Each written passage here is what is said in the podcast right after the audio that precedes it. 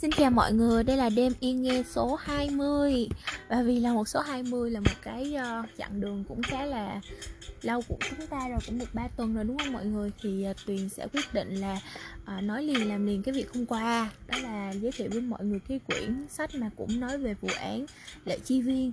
Cái quyển nó tên là Thảm kịch vĩ nhân của tác giả Hoàng Minh Tường thì cái quyển này á nó chỉ uh, nội dung chính của nó. Thì tất nhiên là vụ án lệ chi viên rồi.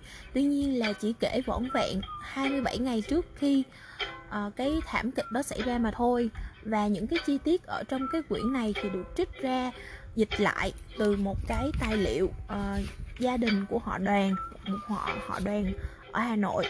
Thì uh, cái tài liệu đó sau khi dịch ra nó tên là Long Thành Tạp Kỷ tuy nhiên là do cái bản gốc nó đã bị mất. Cái bản gốc của gia tộc họ đoàn nó đã bị uh, lấy mất. Cho nên là cái phần dịch Long Thành Tạp kỹ này cũng không được công nhận. Cho nên tác giả đã uh, chuyển một cái phần cốt lõi thành cái quyển tiểu thuyết thảm kịch vĩ nhân này. Mặc dù vậy thì mình cảm thấy cái quyển này cũng là một cái công trình nghiên cứu rất là um, sâu dày của tác giả cũng như là của người dịch uh, cho chúng ta thấy nhiều cái uh, cái góc rõ ràng hơn về cái thảm án này. Uh, và tôi nghĩ là cái quyển này cũng khá là thú vị mọi người có thể tìm đọc.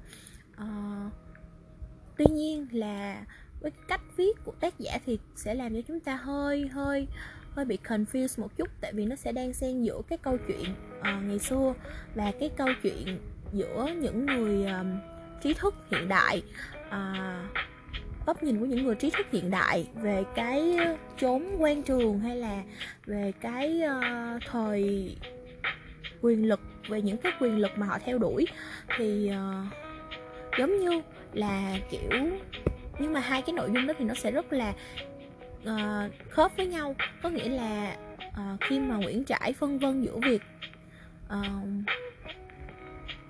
tư cách của người trí thức sẽ phải như thế nào trong cái cái quyền lực thì những người uh, dịch ra cái bản lâm thành tạp kỹ những người có ý tưởng lý tưởng sống uh, rất là thú vị và rất là hay ho như vậy họ cũng lăn tăng về điều đó và họ cùng thể hiện cái quan điểm đó trên quyển sách này thông qua cái câu chuyện của 600 năm trước.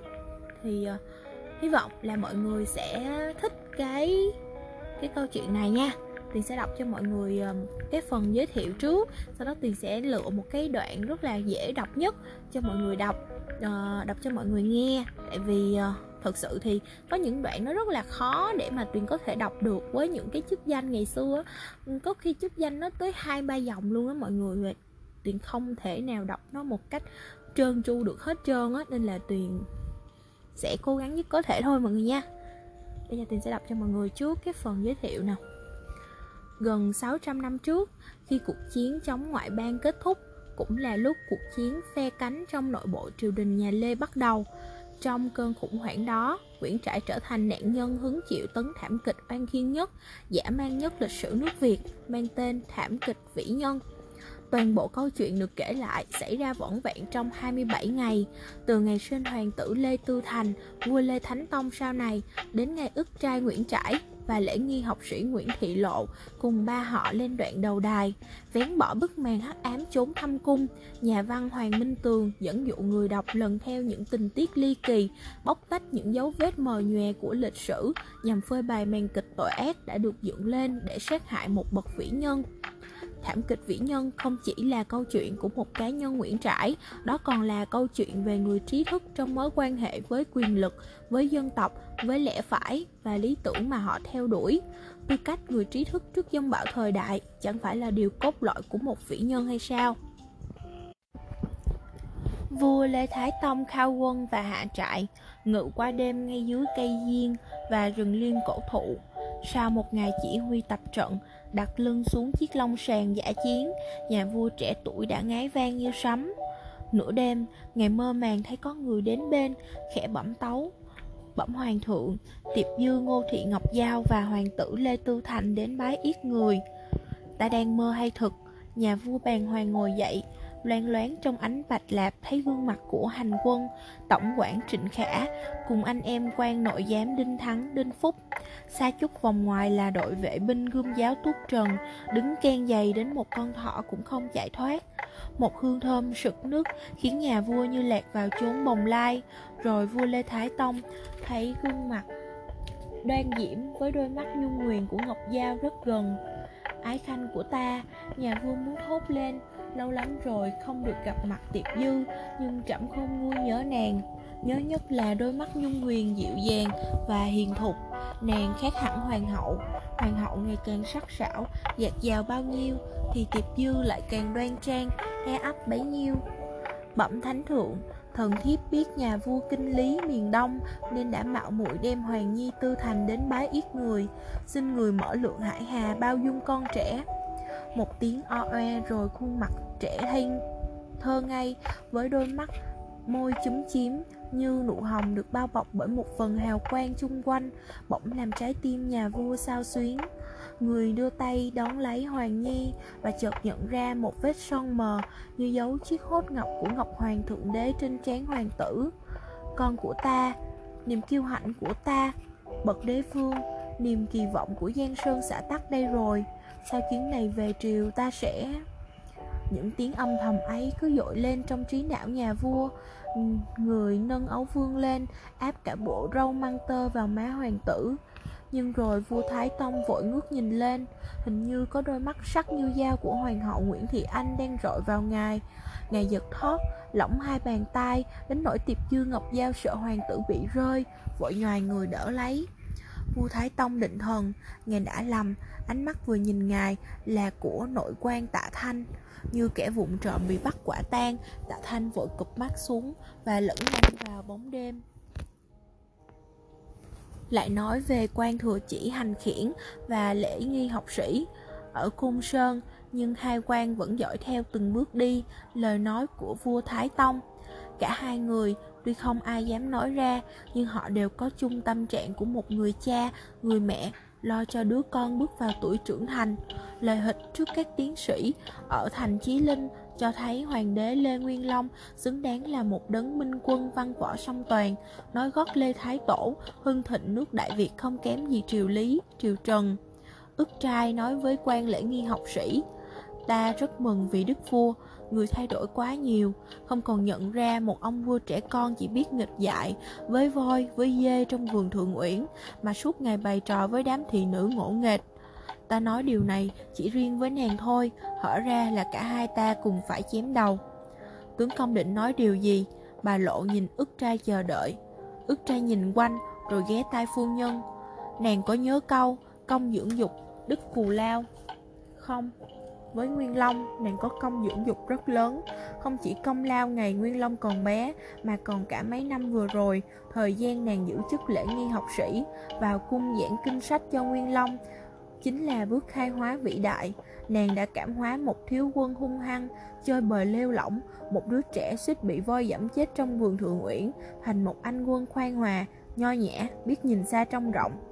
Bà Lộ nói, công lao này chính là của tướng công, tướng công đã có mồng chú mục lên điều nhân chỉ có tướng công mới dám tùy thời phá chấp, bất chấp mọi lời thị phi, dám đưa thiếp vào cung để cảm hóa nhà vua.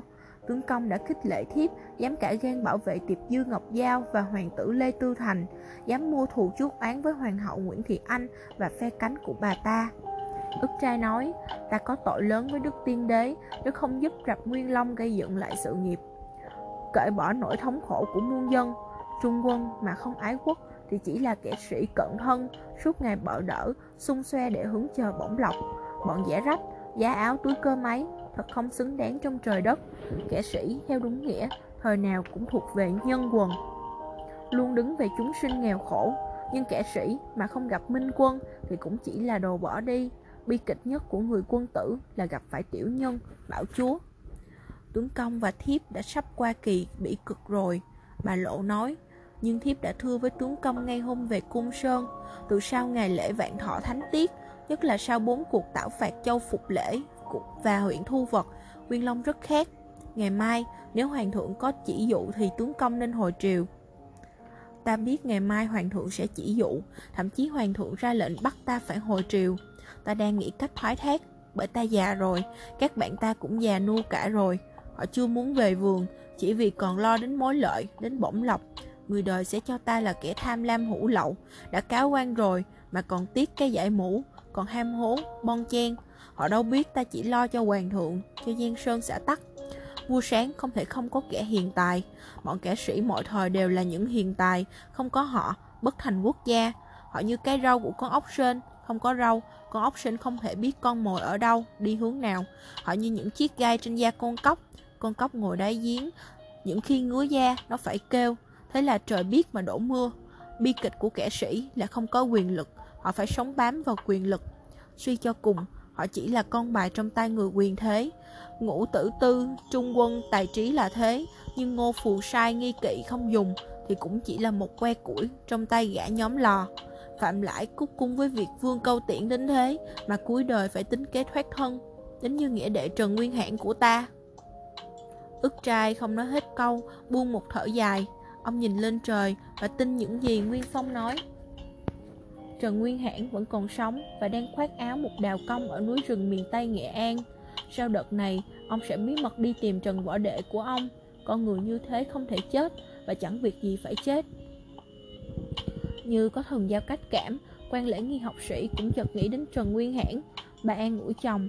Hồi ấy Đức Tiên Đế luôn sợ bóng sợ gió các tôn thất nhà Trần, tướng công và Nguyên Hãn được tin dùng vì Tiên Đế biết là hiền tài, và lại hai người từng theo các bậc phụ huynh ra làm quan với nhà Hồ.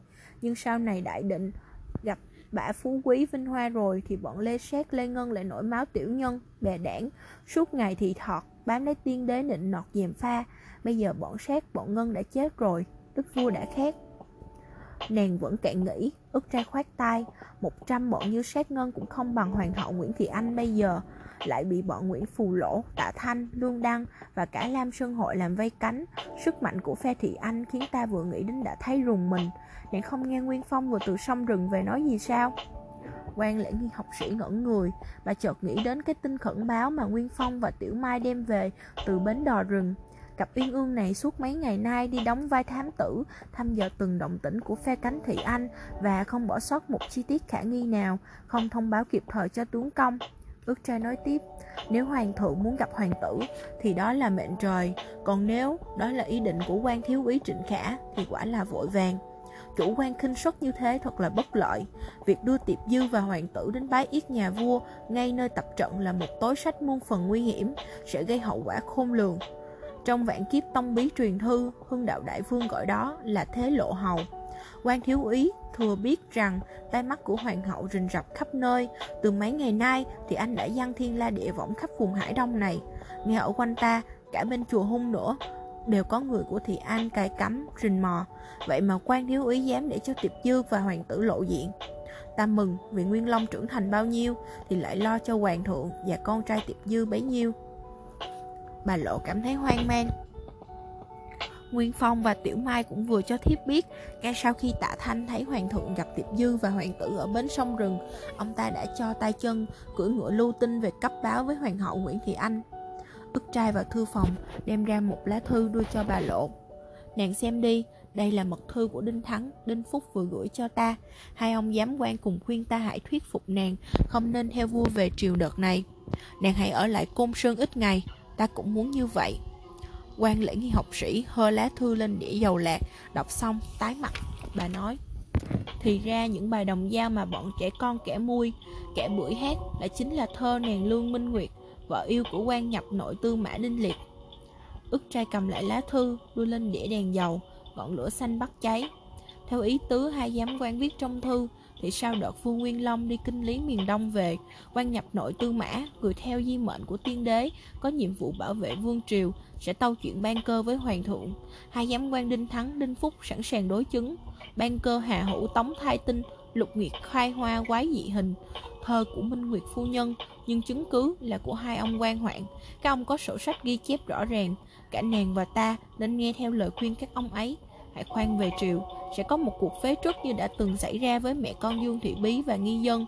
Không, có thể quyết liệt và tàn khốc hơn, sẽ có một cuộc chiến kinh thiên động địa, ta thấy lo cho hoàng thượng quá.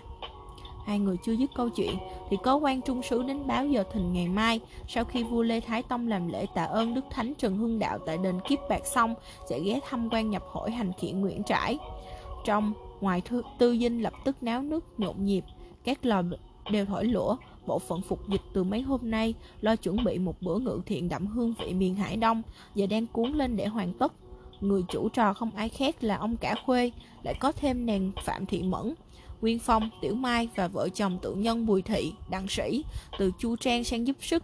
Riêng món trà mai và trà sen phải đích thân quan lễ nghi học sĩ đảm nhận. Ông Nguyễn Khuê bẩm với ức trai. Thưa cha, trên quê vừa có người đem xuống mấy tráp bánh dày và giò lụa loại thượng hạng. Thầy có cho phép con đưa vào mâm ngự thiện. Ức trai nói, bánh dày quán gánh quê ta từng nước tiếng xưa nay, chẳng tết nào gì con không tự tay mình làm vài chục bánh để ta dân vua. Con cứ hỏi dì lộ, mâm ngự thiện hôm nay do dì lộ đảm trách, chắc đức vua sẽ hài lòng. Mặc dù cái đoạn trích này rất là ngắn, nhưng mà nó cũng nói lên một phần là um, Nguyễn Trãi và Nguyễn Thị Lộ đứng về phe của uh, Tiệp Dư và Thái tử Ban Cơ. Và trong lúc đó thì họ cũng phải uh, tránh những cái um, mưu kế của hoàng hậu Nguyễn Thị Anh.